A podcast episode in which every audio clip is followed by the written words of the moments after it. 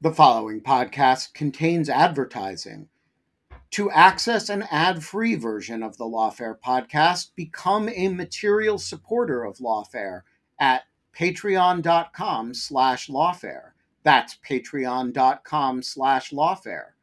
Also, check out Lawfare's other podcast offerings, Rational Security, Chatter, Lawfare No Bull, and The Aftermath.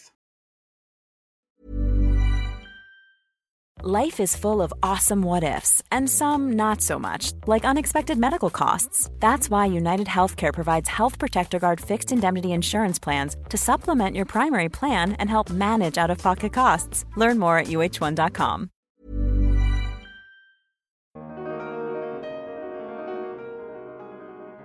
You see in this sort of accounting of what had happened on January 6th that there's all these smaller platforms that played a real role in what's going on, but because they don't talk about the mistakes they made or they don't have you know a highly beefed out public policy trust and safety you know legal team. We, we hear less about them and i think i don't see any signs of that sort of disequilibrium fading even though we're a year out from what had actually happened.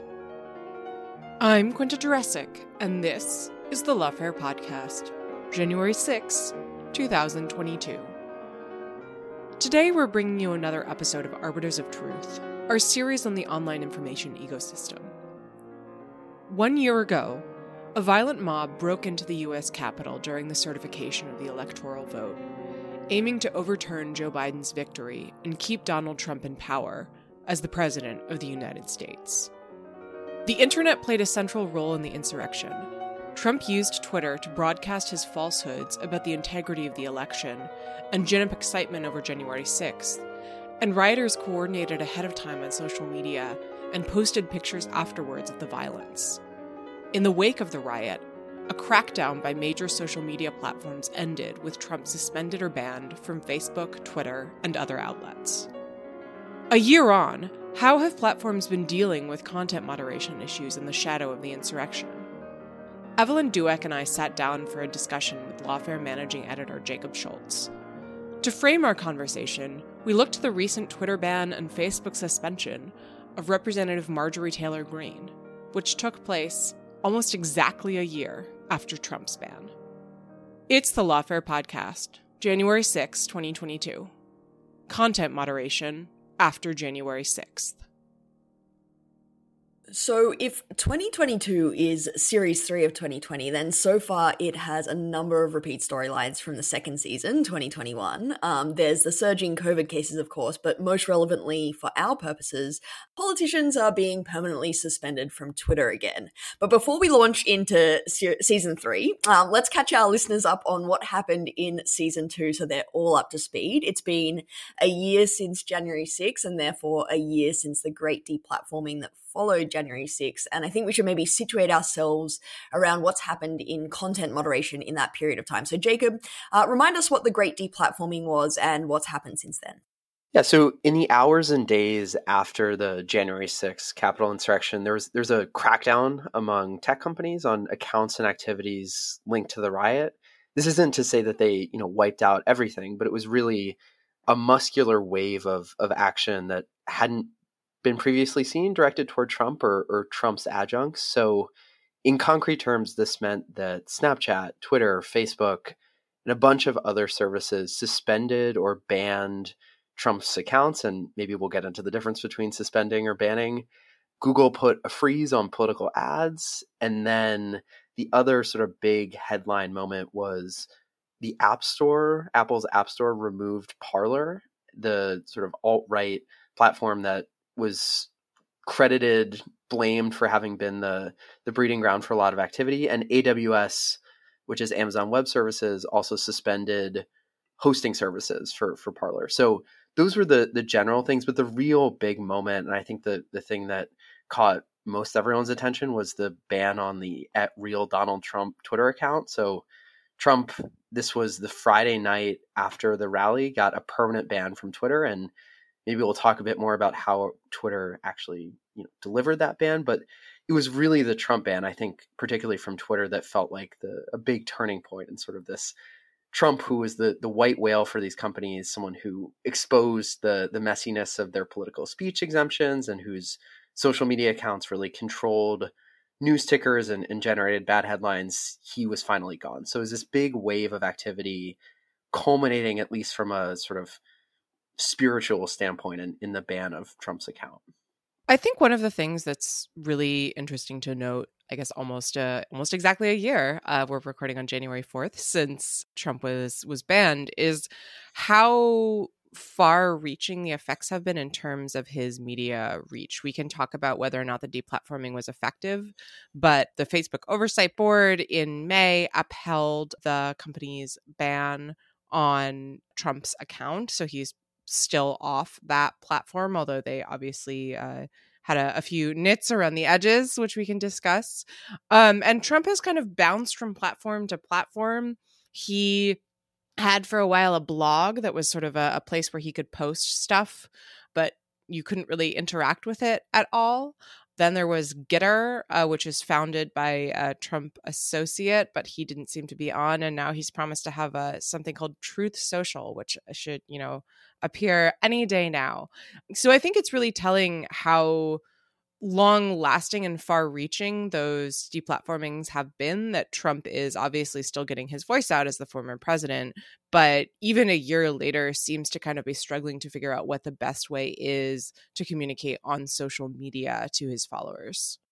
Yeah, I think the story of the alt tech platforms, uh, which we'll definitely come back to later, is sort of one of the most important ones and interesting ones to watch going forward in this season three because, you know, if it does get off the ground, if any of these platforms do work, there really could be much more of a splintered online ecosystem. Um, and there is some serious money being put into a lot of these platforms now. You know, Rumble, Gettr, they have serious financial backing. But as you know, as you said, Quinta, at the moment, um, sort of it's the the dog that hasn't barked. So it'll be interesting to to see what happens there because you know as you said there was this sort of moment post january 6 where it seemed like potentially that was the the start of a new era. And i remember watching the internet in those sort of days following feeling like we were in a little bit of free fall. You know, all of the moves that Jacob outlined uh, as sort of platforms fell like dominoes, taking various measures in response. It was really unclear what would happen. And I think uh, there was this moment of like, is this the start of a new, you know, radically different era in content moderation, or is this just a unique moment of exception? And I don't know. I mean, we, we can talk about that a little bit. My feeling is it was sort of maybe more the latter than the former. You know, some of the measures uh, that happened then have have persisted, and we'll talk about one of them today, notably. But I think in general, that feeling of free fall, uh, we've definitely corrected back from that. So let's talk about one of the things though that has survived which is maybe a slightly more interventionist approach towards politician's speech. And, you know, in this nice deja vu moment on January 2nd, uh, Twitter permanently banned uh, Representative Marjorie Taylor Greene's personal account for posting vaccine misinformation. And then the next day, um, Facebook suspended her account for 24 hours over the same post. So, Jacob, can you give us a bit of an overview of what happened and, for the blessedly unaware, how Marjorie Taylor Greene used Twitter in general?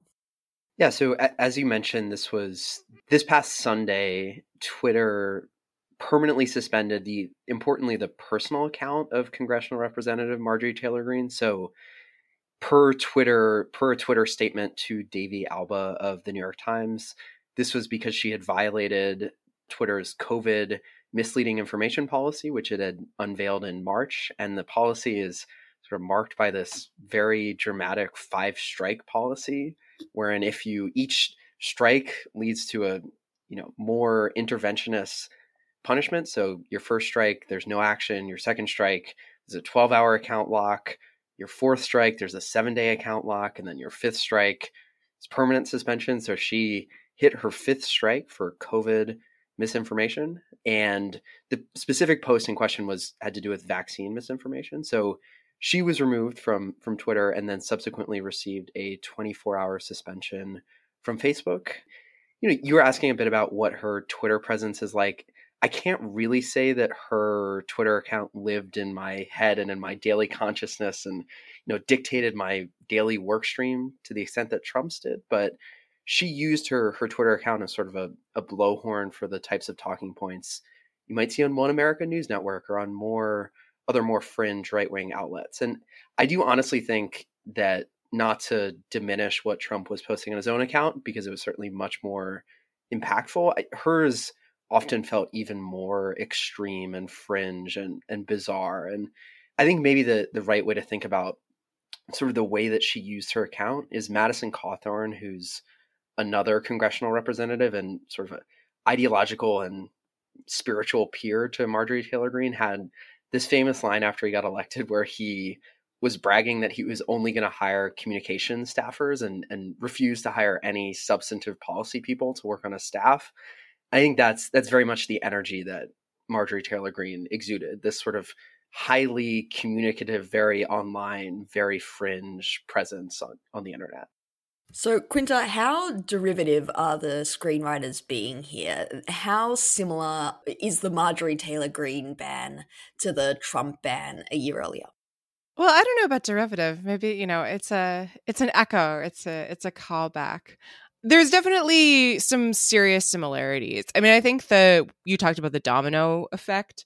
There is a real domino effect uh, aspect to this. So, as we noted, Greene was banned permanently from Twitter uh, on one day. And then the next day, uh, she was banned from Facebook for 24 hours. So I don't think that there have been any other bans, any other dominoes falling after that.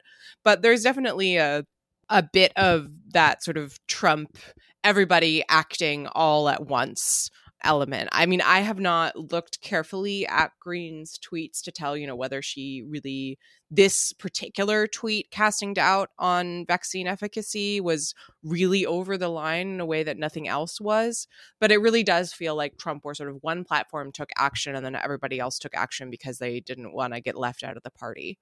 So I'm not sure what to make of that, frankly. I mean, maybe it's an indication that, you know, platforms are still, after all this time, ultimately just sort of reactive entities to some extent. I mean, the other thing that really jumped out at me was how rote greene's response was. And what I mean by that is that she she posted responses on Telegram to both the Twitter and the Facebook bans essentially saying this is a violation of my free speech, you know, I'm being censored, we have to take on big tech. And it's just really striking to me to what extent that kind of rhetoric has become really almost boilerplate within the Republican Party right now. I mean, it's it's kind of hard to remember, but even as of, you know, 2017, 2018, this kind of aggressiveness toward major social media platforms was not particularly common. And so obviously it got a real boost of jet fuel when Trump was banned and a year later Republicans have, or Republicans at least of of the Marjorie Taylor Greene type, have kind of settled into this comfortable offensive posture when it comes to Facebook and Twitter. I mean, in a way, it's sort of her getting banned is kind of the the next natural step in her uh, in her journey as someone who cares mostly about communications, as Jacob says. I, mean, I think one other aspect of this that maybe if it's not derivative has real echoes of of how Twitter handled the Trump case is that if you read so when when Trump got banned from Twitter, there's a blog post posted by the Twitter trust and safety team or the Twitter policy team, sort of outlining the rationale for the ban. And the way that that reads is sort of very formalistic. Of course, we ban Trump because this was his fourth instance of violating, you know, Rule C, subsection D, sort of that equivalent thing, and articulating this very formalistic, very process heavy, sort of devoid of any sensational language rationale for banning him. And there's real echoes of that, I think, with this Marjorie Taylor Greene incident, where in the statement that Davey Alba of the Times got from Twitter spokesperson is, you know, of course we banned her. She violated these rules. We had these rules. And it's this sort of very, you know, almost performative pointing to we have a rule.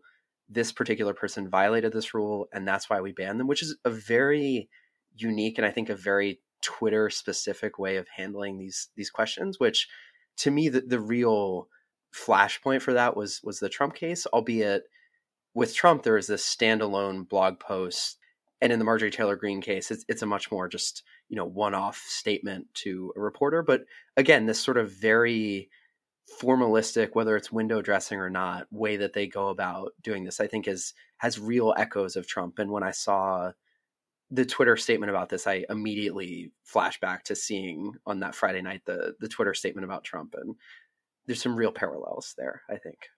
Evelyn, I'm I'm curious what you think about that because you've obviously been writing and talking about how, in your view, platforms need to tie themselves to the mast of of having you know real serious processes and rules. What do you make of the kind of Twitter, Facebook approach here?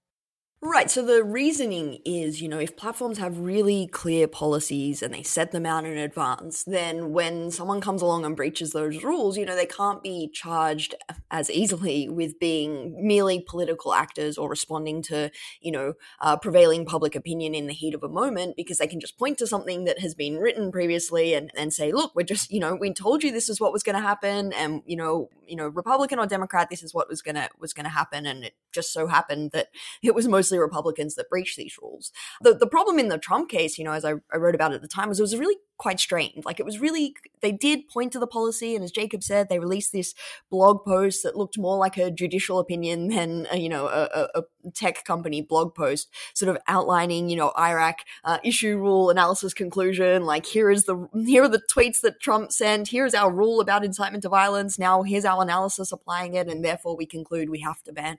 Sadly, sadly, you know, with with with a heavy heart, uh, we have to ban at real Donald Trump.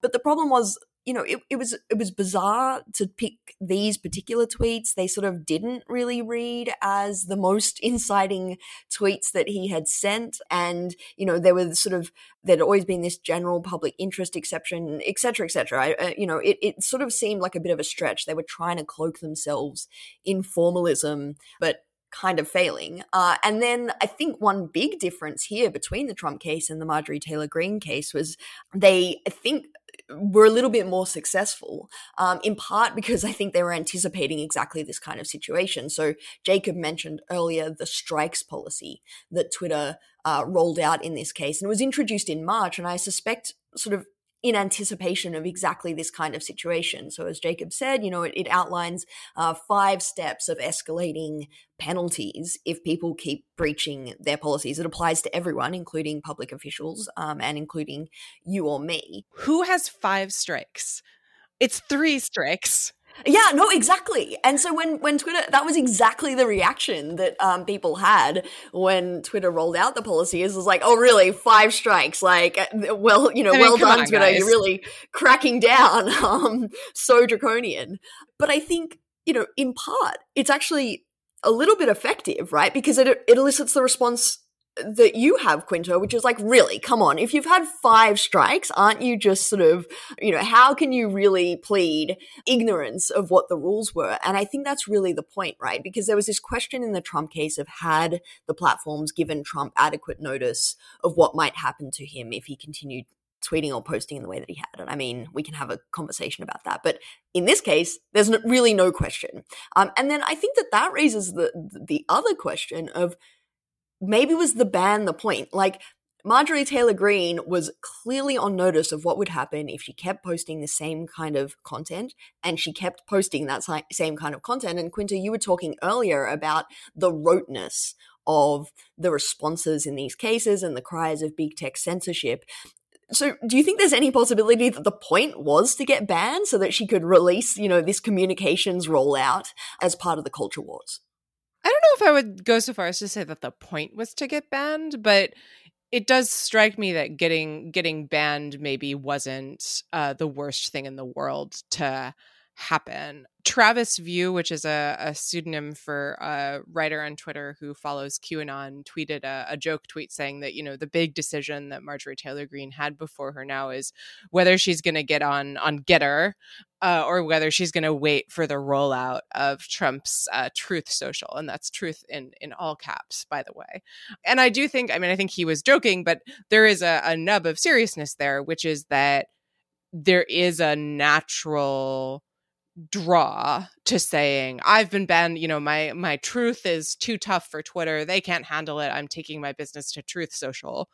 And then you know, you can see if you can take your followers there, kind of in the same way that greene has been stripped of of committee assignments. And so she basically just spends her time on the floor of Congress giving speeches. Um, she's not actually legislating in any real sense and so maybe you know now she's she's not on on twitter either. Of course the the question is going to be you know whether this actually does diminish her reach and i think there are a lot of interesting questions about to what extent that that might be the case.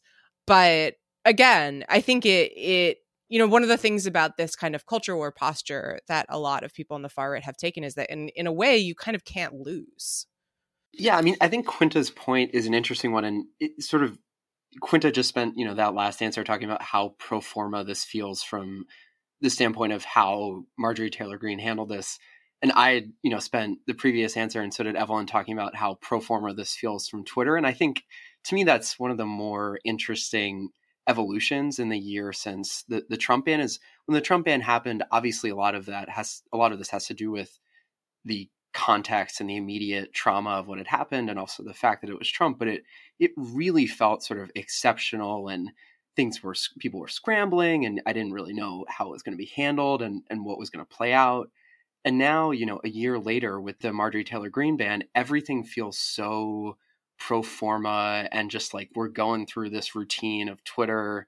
You know, she she posts her her vaccine misinformation, Twitter kicks her off, points to the rules, gives a statement to the New York Times, and she, you know, goes and talks about how she's being censored and, you know, is sounding off on Telegram and all these things. And to me, it's it's this the real evolution in the past years, maybe just how it, it feels like there's a complete playbook of how this plays out from from both sides. Like it's nothing about this was surprising at all, honestly. Right, pro forma from from both sides, but I guess if, as Quinta says, the Marjorie Taylor Greenes of the world can't lose, uh, the the Twitters of the world are probably sitting there feeling like they can't win because no matter what they do uh, in these kinds of situations, there's sort of these fundamental questions that we as a society haven't really resolved yet about, you know, the awesome power of being able to shut down the accounts of elected representatives in some of the most important speech forums in the world right now, uh, and who and how they should exercise that power. So I guess then the the question is: Is there a straight line between the platform's decision to suspend and ban Trump and then their decision to do the same to Greene nearly perfectly a year later. Is the Trump ban a sort of like breaking of the seal on platforms' willingness to ban an American political leader or politicians more generally? I think there really was this question in the moment after the Trump ban where it had sort of seemed like such a radical move of whether this was the dawn of a new era of platforms being, uh, you know, the, the radical speech police. So uh, I'm curious for either of your thoughts whether you think that that is sort of sort of the way it's played out. Yeah, Evelyn, I'm actually I'm interested on what you think here. It does seem to me that Greene's ban follows naturally from Trump's ban, although I could see how we could get to a world where Greene was banned without necessarily Trump being banned in the way that he was. That that was very tangled, so let me unpack that for a little bit. What I mean is that I think that over the course of the Trump presidency and really just in the last few years, we saw an increasing willingness on the part of platforms to moderate aggressively. And Evelyn, you've obviously written about this, and I think this is really hard to disentangle from from COVID, along with election misinformation, which are sort of really braided together in terms of the the timeline. So it does it does seem to me like we were always kind of headed once platforms started really taking a really aggressive posture in maybe the spring of 2020 toward a world in which removing a politician from the platform was going to be something that could happen. And of course trump's ban was the most dramatic possible way to to do that. But I could certainly see how, even if Trump hadn't been banned, given the direction of the Republican Party, that we could have ended up in a world where Twitter, you know, was totally comfortable booting somebody like Greene off the platform. And I think what this really underlines is, you know, uh, we see on platforms what we see in every other corner of American society right now, you know, things that would have seemed crazy and over the line before Trump, now after Trump, are totally commonplace to the point where, as as Jacob points out, everybody's just kind of going through the motions. Oh, okay, she tweeted something. Oh, okay, we're gonna ban her. And then she puts out a mad statement, you know. And so perhaps there's an element in which there's a way that Trump's ban sort of made this kind of thing commonplace. You know, it's striking that it certainly the ban got written up, but it didn't receive a huge amount of news coverage. And that in itself, I think, is kind of noteworthy. Evelyn, I'm curious. What you, you wrote so much about, you know, what had happened at first. What do you make of this? Does this feel fully, you know, derivative or, or of one kind of the Trump ban? I mean, the the echoes, as we've been saying, are just so obvious. I think, you know, I want a little bit of column A and a little bit of column B. I think there really was this moment of uncertainty in the wake of the Trump ban, the great deplatforming of like, what was this going to look like? And, you know, this real question, I think, of like, what does this mean around the world? Like, if we just sort of expand our vision beyond the American borders for a moment, you know, there are plenty of politicians around the world that post problematic content, use social media platforms to spread propaganda and hate speech and, and, and, misinformation. And there was this real sort of question of like, oh, does this mean that platforms are going to apply these rules more consistently in global markets as well, as opposed to just in uh, America in this moment of re- where they were really in the spotlight. You know, there, there was really uh, no avoiding the the question of what they should do, but were they actually going to be proactive about it in regions where they weren't necessarily in the spotlight, but do still have a responsibility, rather than playing absentee landlords of what's happening on their services?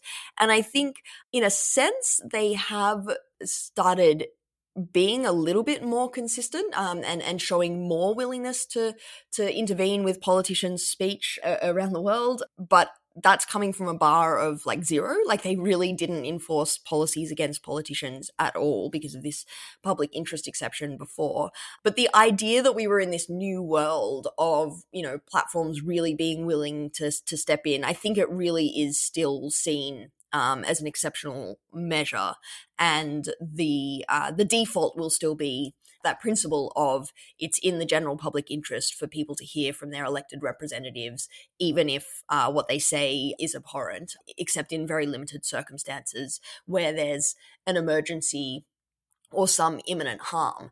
And I think that's really interesting to try and unpack what what those states of exception are. And there are a number of different ones because one big difference, of course, between the Trump ban and the uh, greene ban was the kind of content. So the Trump ban was notionally to do with incitement to violence, uh, whereas the greene ban, of course, was to do with misinformation around COVID. And I think we've sort of seen three categories, I guess, of areas where platforms are more willing to step in, um, which is COVID misinformation, very specifically, um, and incitement to violence. And then there's this sort of question of like election misinformation and where the boundaries boundaries are on that. And so I'm curious, Jacob, how you see those different categories and how much of it is in response to January 6th specifically, or, you know, how these different timelines, as, as Quinta was saying, you know, that we have running in parallel about policing of COVID misinformation and policing of election misinformation that happen both sort of around the same time. Yeah, I mean, to me, the the part of this that feels the most January 6th specific, and maybe the biggest impact of January 6th is the sort of the tearing off the band-aid of removing U.S. political figures. Right, that's like a significant step that goes beyond what had been done before. But in lots of other ways, in my view, at least, my sort of unscientific diagnosis of this is that both election misinformation enforcement and COVID misinformation enforcement have had way bigger impacts on sort of the course of how things have evolved in the content moderation space on especially on big platforms in the past two years. So just on on the covid stuff alone as you say marjorie taylor greene gets banned for vaccine misinformation. And you know vaccines obviously didn't really exist in the us for covid vaccines didn't exist in the us for for mass public consumption on january 6th and the the way that platforms have responded to COVID is this sort of much more muscular approach, and put it's really put them in the position where they have taken on more of the obligation of being these sort of arbiters of, of what's true and what's false, albeit with lots and lots and lots of errors along the way, and lots of you know relying on public health sources, which have since doubled back on the guidance that they've given. So you know, that's one track of this. And, you know, I, I would think that a lot of the politician speech that gets flagged these days is actually probably just for COVID misinformation. And the other track of this, and I wrote a bit about this when Trump himself got banned, is that really a lot of what happened in the great deplatforming, I think, was sort of presaged or was sort of foreshadowed in important ways by the way that the platforms approached election related misinformation, particularly misinformation about voter fraud and mail in voter fraud. So the first tweet of Trump's that got labeled was was a May of 2020 tweet about mail in votes and, and voter fraud. And, you know, the fact that it was that that was sort of the the lead in for more aggressive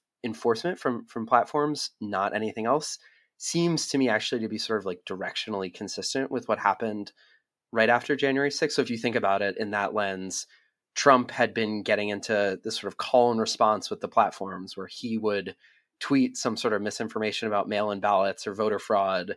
They would label it, they would take it down, you know, culminating with what happened on election night, where if you looked on Trump's Twitter feed, it was just like a canvas of labels from from Twitter about election misinformation. And in a way, right, January 6th is is an extension of election misinformation and election result misinformation. And you know, the enforcement of Trump is sort of in kind with that. And so taking a step back and looking at things through that way, I think you know this much more muscular approach to content moderation. I think in many ways is sort of catalyzed less by January 6th specifically and more by these sort of atmospheric, big, big picture atmospheric state of exception factors that have surrounded it. Ryan Reynolds here from Mint Mobile. With the price of just about everything going up during inflation, we thought we'd bring our prices down. So to help us, we brought in a reverse auctioneer, which is apparently a thing. Mint Mobile unlimited premium wireless. Have to get 30, 30, bit to get 30, bit to get 20, 20, 20, bit to get 20, 20, bit to get 15, 15, 15, 15 just 15 bucks a month. So, Give it a try at mintmobile.com/switch. slash $45 up front for 3 months plus taxes and fees. Promo for new customers for limited time. Unlimited more than 40 gigabytes per month slows. Full terms at mintmobile.com. Burrow's furniture is built for the way you live. From ensuring easy assembly and disassembly to honoring highly requested new colors for their award-winning seating, they always have their customers in mind. Their modular seating is made out of durable materials to last and grow with you. And with Burrow, you always get fast, free shipping. Get up to 60% off during Burrow's Memorial Day sale at burrow.com slash ACAST. That's burrow.com slash ACAST. burrow.com slash ACAST. I think that makes a lot of sense. And I mean, perhaps points to how January 6th itself is really difficult to disaggregate from the big lie that precedes it and arguably from the the sort of disruption and political often violent mobilization around covid and covid restrictions that took place on on the far right i mean i i do think one thing that's really interested here is we've, we've kind of tossed around the phrase state of exception. I do think that the quote unquote exceptional nature of health vaccine misinformation and election misinformation is is really interesting to dig into here because on the face of it of course those two things are really different um, they obviously address extremely different sort of subject areas but they're also issues that you can kind of conceptualize as as bounded as constrained to some kind of emergency right? So covid of course is an emergency. You know we don't want people to be sending out falsehoods about vaccines about how you can catch the disease. You can argue that elections are both sort of you know a exceptional situation but necessarily bounded in that of course elections end or they used to. But that kind of gets to my next point which is that you know if we go back to the the origins of the concept of the state of exception one of the arguments that philosophers have made is that it always necessarily expands and that's sort of what it does and that's how state power expands. And in the same way i think you can see how covid and elections expand not nefariously but it's just much harder to to see them as as bounded events now from the standpoint of 2022 than it was initially right? I mean we had the 2020 election uh, seems both so long ago and so recent in many ways because we're still arguing about election integrity how to ensure the integrity of the next election. That issue really hasn't gone away. And of course we're now in the what almost second uh, full year of of COVID. So I think that kind of points to how it might be attractive to these platforms to say we're going to carve out really aggressive moderation for these specific issue areas that are of concern but those issue areas also sort of necessarily creep outward and i don't mean to imply that there's anything you know malicious or nefarious about that in the way that i think is often implied when we talk about states of exception but it does strike me that you know evelyn as you've written sort of aggressive moderation that first popped up with health misinformation early in covid has really expanded in some ways as a not to every area but as a, a kind of posture a mood on the part of social media companies in a way that we might not initially have anticipated. Yeah i mean just to to piggyback on that Quinta one thing that eh, just i was thinking a bit about what had happened to Marjorie Taylor Greene's Twitter account. And one real parallel between vaccine misinformation and misinformation about the literal results of the election is that whereas, you know, lots of different things that Twitter and Facebook are enforcing are very amorphous and very hard to define and even hard to if they're being taken down for misinformation reasons are very hard to find concrete sources that say that they are incorrect, right? Both the type of vaccine misinformation that Marjorie Taylor Greene was posting and just blatant lies about the results of the election fall into the category of things that are relatively easy for platforms to say, look, this just is not true, right? Whereas, you know, things about political violence or incitements to violence or, or just any sort of number of more mushy, hard to enforce things fall into a separate bucket than that. So I think I might want to sort of take issue with a lit, like, or disagree around the edges with something that each of you said. Although I think you know, I think you're right. Fight, fight, fight. yeah. I would agree with you, you know, Quinta, I guess, and here's a sentence I never thought I'd say, uh, which is one area of overlap between Marjorie Taylor Greene's writings and my own, um, is that there is this thing of like before COVID and after COVID, uh, which is one of the, the posts that she made on Telegram about g- governmental powers. But, you know, as you said, Quinta, I've written about how I really do think COVID was a, a pivotal moment, an inflection point for platforms and for content moderation more generally, because in this public health emergency, they really, uh, the public pressure, the regulatory pressure, and their own, I guess, um, sense of social responsibility uh, became such that many finally stepped up and said, no, we will police content on the on our sites purely on the basis of its truth or falsity. Like they'd taken down content, you know, forever um, since they started, but this idea that they would take something down just because it wasn't true really did start in the COVID era, and and, and then did uh, start to creep out into other areas. And I think you know I would say I think we do need to be a little bit more cautious. Uh, you know, the idea of states of exception expanding naturally as they as they start to do i i do think that we should you know maybe take a step back and go is that always what we what we want to happen? I mean when platforms first started policing COVID misinformation, the basis on which they said they could do this was that they, there were authoritative sources of information for them to point to um, to tell us what was true or false. As as Jacob was saying, it was you know they they said it was relatively easy to work out what was true or false in in these situations. And then as soon as they started doing that, you know there were like dozens of articles around the place saying, oh, they're finally stepping in and doing this in the case of COVID. They should start doing this in the case of political misinformation. And the sort of the further that you go, the, the harder and harder it does get to find an authoritative source that people will agree is, is authoritative and, you know, that we can look to and is depoliticized. And then, of course, even the easy case, even COVID ended up not being uh, so easy to determine what is true and false. And we've sort of, we're sort of in this really interesting moment right now where we're reevaluating many of the statements that authorities have made over the course of the pandemic and their truth or falsity and whether they were, were, were good guidance.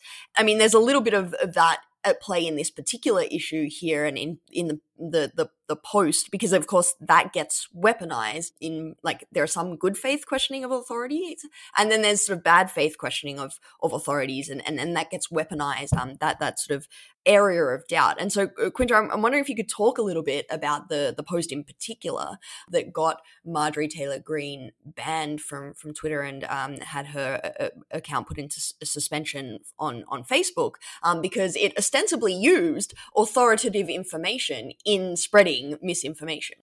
That's right. So the post in question was citing a database maintained by the uh, Centers for Disease Control and Prevention, and I believe the FDA also, to argue that vaccines were essentially killing people. Um, so the database in question is called the Vaccine Adverse Event Reporting System. I think the acronym is pronounced VAERS, but I have no idea.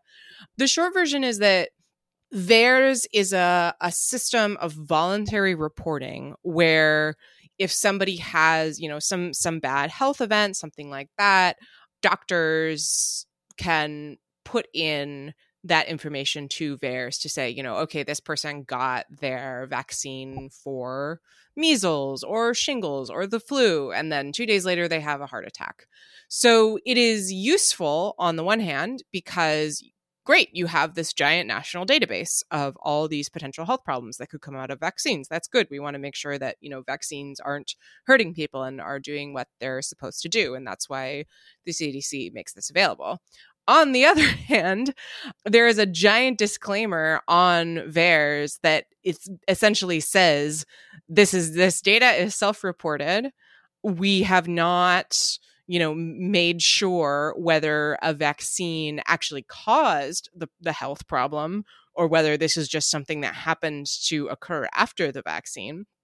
And so there's a lot of information in there that you know could potentially look scary but doesn't necessarily have anything you know bad going on. I'm there's an article uh, that i looked at from mcgill that notes that you know one person reported a bald spot on her head following vaccination. One person just wrote in nosebleed. So these are our patient submitted data. And i think this really gets to the the problem here as you say evelyn which is that Greene is pointing to a database that is an official database maintained by the CDC, made public so that researchers can, you know, look through this information.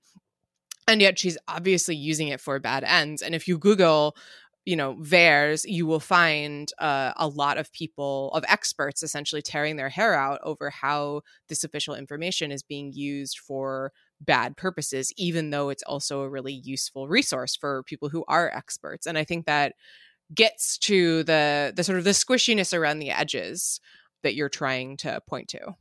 So one of the further parallels between the Greene case and the Trump case, and this is something that you've written about Quinta in, in, in the Trump case is, you know, the, the kind of difference between the, the personal body of these people and their um, official positions. And so they both have two accounts uh, on Twitter.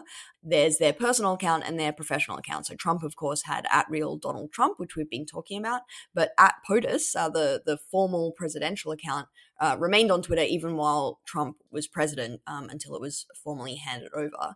Uh, in Greene's case, Twitter has banned her personal account, but her official congressional account, which is at Rep MTG, um, that's still online. So, um, what should we make of that kind of distinction? Is it unduly artificial to say, well, no, this was her tweeting in her personal capacity, but her as a representative uh, should remain online? I mean, they are, after all, the same person. How do we think about that difference?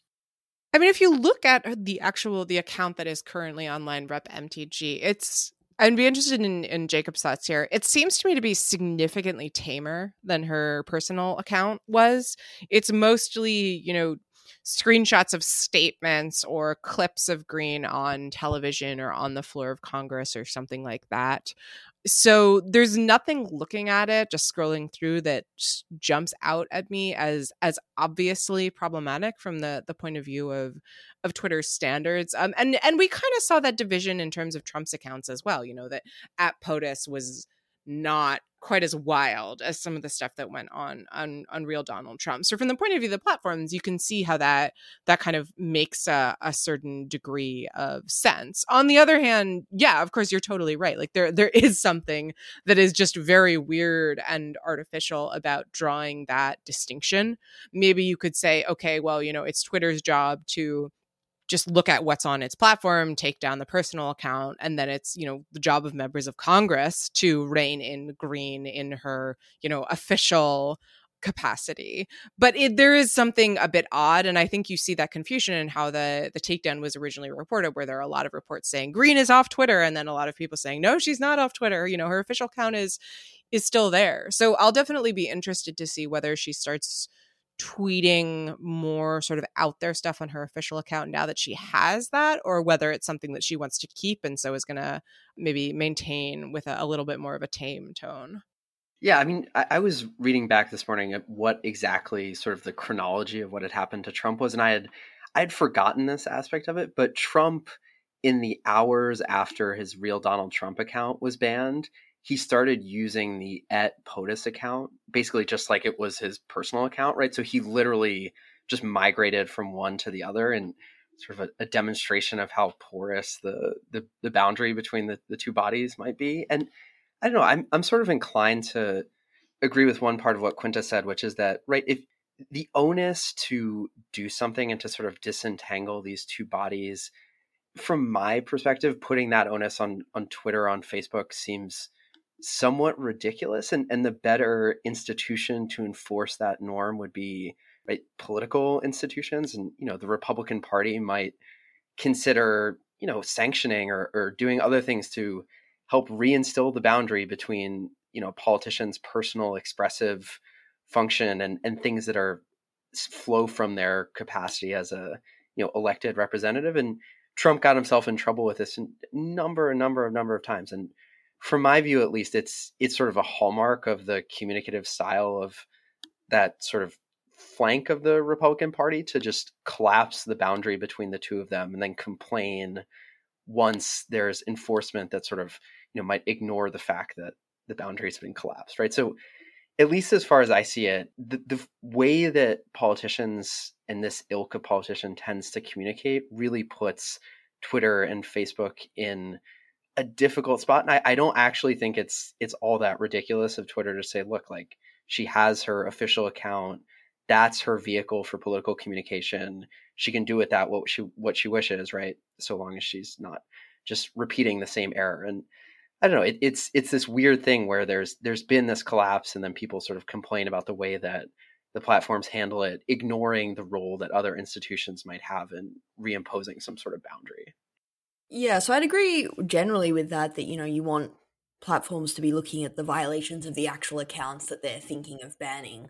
Um, but again, as always, you know, we run into all of these sort of gray areas and things like that, and we have these problems with platforms have rules against ban evasions, right? So you can't just go get banned from your account and then start posting from another account, even though you've been banned, and and um, uh, trying to get around the platform's rules. And so you know there'll be this question of if uh, Marjorie Taylor Greene starts using her professional account to tweet more like her personal account, whether that account needs to rack up the five uh, violations or whether Twitter will act as if um, it was, you know, acting against the same person. And then you have these like weird sort of uh, rules where there was this period where so Facebook's official rule on Trump the Trump ban is that it's banned the voice of Donald Trump from its platform, right? So if any other account starts like post in the voice of Donald Trump, uh, that can be removed. So like if any of the Trump family started posting as if it was just Donald Trump, that would be against Facebook's rules. But you know, generally, if you want to, if they want to post about Donald Trump and about fundraising, etc., that's not banned. So you can easily see how these lines start to get blurred. So it's this nice sort of formal distinction of just, you know, enforce the rules against the accounts that you're looking at. But then we run into these issues of then, of course, people will try and exploit those loopholes as well.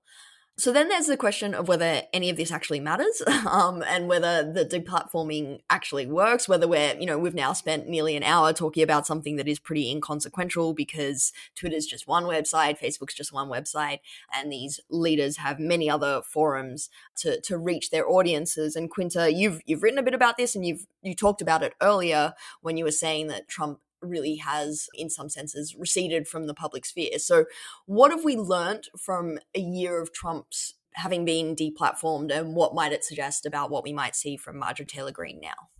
So, I, I wrote about Trump's deplatforming in May 2021, I think. And my conclusion then was sort of it might have worked. Um, and I don't know if we can we can be more definitive than that. And even that is for a pretty limited definition of worked. So, what I mean by that is just that he's not setting the tune of our everyday lives in the same way you know you don't you don't wake up to a trump tweet and it, it, scrambles everything he's sending out missives to reporters of course but that's very different because they have the choice of, of whether or not to to actually distribute those things. Um, and I do think that that matters. On the other hand, of course, it is not a coincidence that he lost that megaphone right before he lost the megaphone of being the president of the United States. And I think those two things are are really hard to disaggregate in part because it did kind of feel like uh, after January 6th with the impeachment, the banning from various platforms, and then of course Trump's, you know, going off into private life, it kind of felt like every institution was just done with him at once. On the other hand, of course, uh, Casey Newton at Platformer has sort of made the alternative case that Trump's deplatforming didn't do very much because the Republican Party is still digging into a very aggressive posture that's really focused on uh, undermining election integrity and sort of cementing Republican rule. And I take Casey's point. I guess I would say that I think if we define worked as, you know, getting rid of Trump on Twitter got rid of this strain of election denialism in the Republican Party, of course it wasn't going to work. You know, that this kind of deplatforming can only do so much. So, from the perspective of Greene, I guess I would say I wouldn't be surprised if it, it decreases her kind of reach her presence on social media and in the everyday lives of people who aren't, you know, Marjorie Taylor Greene superfans who are seeking out everything that she says. But of course, it doesn't make the underlying problem go away, which is that Congress seated her and people elected her as a representative. And so, to go back to Jacob's point, you know, we may be asking uh, platforms to do too much in the absence of action from other societal and governmental institutions. So I think that's a good segue then to talking maybe a little bit more broadly. We've just talked a lot about Facebook and Twitter and these accounts on those platforms as manifestations of perhaps more underlying issues, which of course also uh, manifest on other platforms.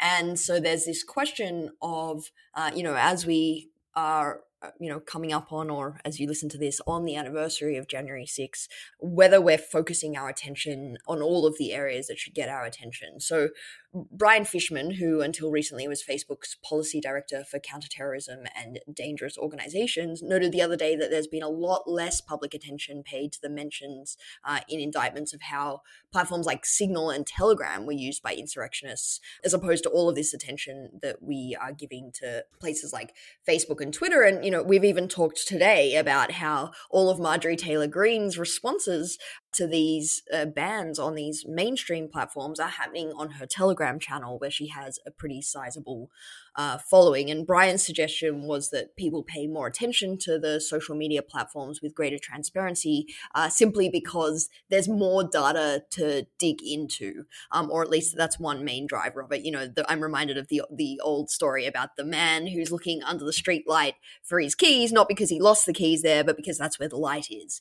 And I think we do see this in a number of respects. That you know there are a lot more stories about Facebook and Twitter, and they are in some sense uh, some of the more open platforms. But on the other hand, they are also uh, some of the biggest or most uh, biggest in the in Facebook's case or most consequential in in Twitter's case in terms of their effect on public discourse. So how should we think about that? Are we not giving enough attention to less transparent platforms and how they've positioned themselves in the wake of the riot?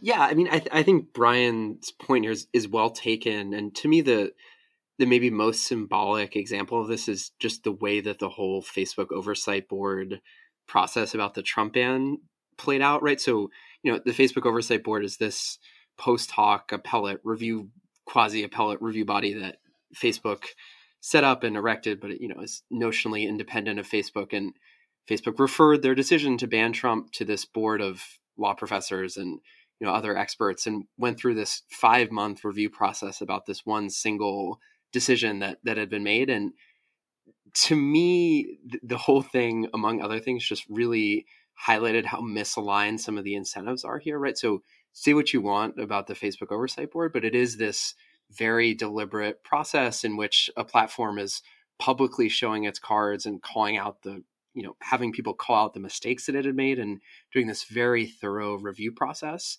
And yet because they went through this whole song and dance there's this totally misaligned and, and totally out of whack amount of attention devoted to the way that facebook had handled trump's account when in reality right you know the, the twitter ban was significantly more important. And to me that's just a microcosm of, of exactly how this plays out on a broader sense where you know you, you see in this sort of accounting of what had happened on January 6th that there's all these smaller platforms that played a real role in what's going on, but because they don't talk about the mistakes they made and they don't have, you know, a highly beefed out public policy, trust and safety, you know, legal team, we, we hear less about them. And I think I don't see any signs of that sort of disequilibrium fading, even though we're a year out from what had actually happened. Yeah, I mean, on that point of perverse incentives, Jacob, I just can't resist getting. And now for the Evelyn has a dig at YouTube uh, section of this podcast. Um, I mean, Facebook and Twitter both came out with these, you know, make of them what you will, but fairly public uh, explanations of their bans of Donald Trump. And as you say, Jacob, the oversight board process from Facebook attracted all of this attention and put Facebook in the headlines uh, for, for, for weeks, for months as the process kept playing out.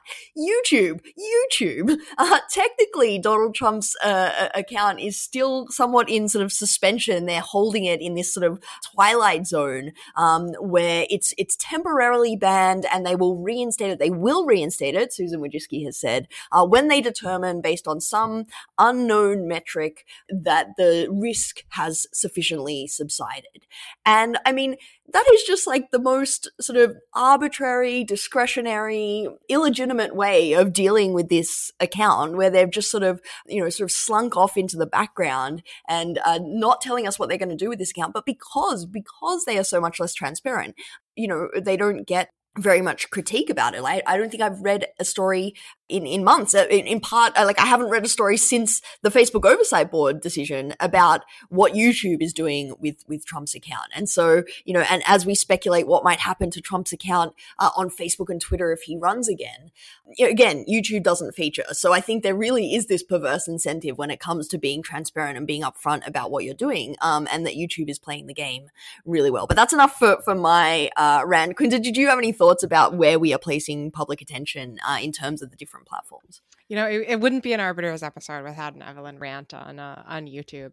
Um, I would just direct people to the Lawfare uh, January 6th project, which you can find at the top of the website. Um, and there's a, a list there that you can find of all the information requests that the January 6th committee has sent out. And interestingly, it includes a so it includes a lot of alt platforms. It also includes Telegram and the Donald.win, which I found interesting because there was a recent interesting piece on just security about how the Donald hadn't shown up in any of the indictments released by the Justice Department or charging documents. Uh, but it seems pretty clear that the committee is casting its net widely. Um, like I noted, they haven't sent anything out to Signal, but perhaps that's because they're not anticipating any compliance on Signal's part. But it will be interesting when the committee comes out with its report to see, you know, what kind of information it got from which platforms and to what extent there was planning or coordination taking place across different platforms. And the Donald is a nice place to leave this, I think, as well, because uh, it originally started as a, a, forum on Reddit, and it was sort of seen as this really big moment uh, when Reddit stepped in and finally banned the forum. And you know, this, this speculation of finally we've we've shut these people down, but of course they then just went and set up uh, a separate website, uh, the Donald.win, and you know this this question of like well reddit solved the problem for reddit but did it actually solve the problem of the donald the more fundamental cause of, of the of the issues as we were talking about earlier? And then sort of deplatforming maybe uh, pushes these things a little bit further out of sight and out of the public eye but doesn't necessarily fix the problems at their root. So, you know, I guess a, a bit of an equivocal note to end on uh, in an episode about the banning of Marjorie Taylor Greene, and uh, we'll see what um, how season three plays out from here. Jacob Quinta, thanks very much for the conversation. Thank you. Thank you. You've been listening to Arbiters of Truth, the Lawfare podcast series on our online information ecosystem. You can find past episodes in the Lawfare podcast feed and we'll be back with another episode next Thursday. The Lawfare podcast is produced in cooperation with the Brookings Institution. Our music is performed by Sophia Yan. Our audio engineer was Hamza Shitu, and our producer is Jen Patja Howell. Please rate and review the Lawfare podcast on whatever app you use, and consider becoming a material supporter of Lawfare on Patreon. As always, thanks for listening.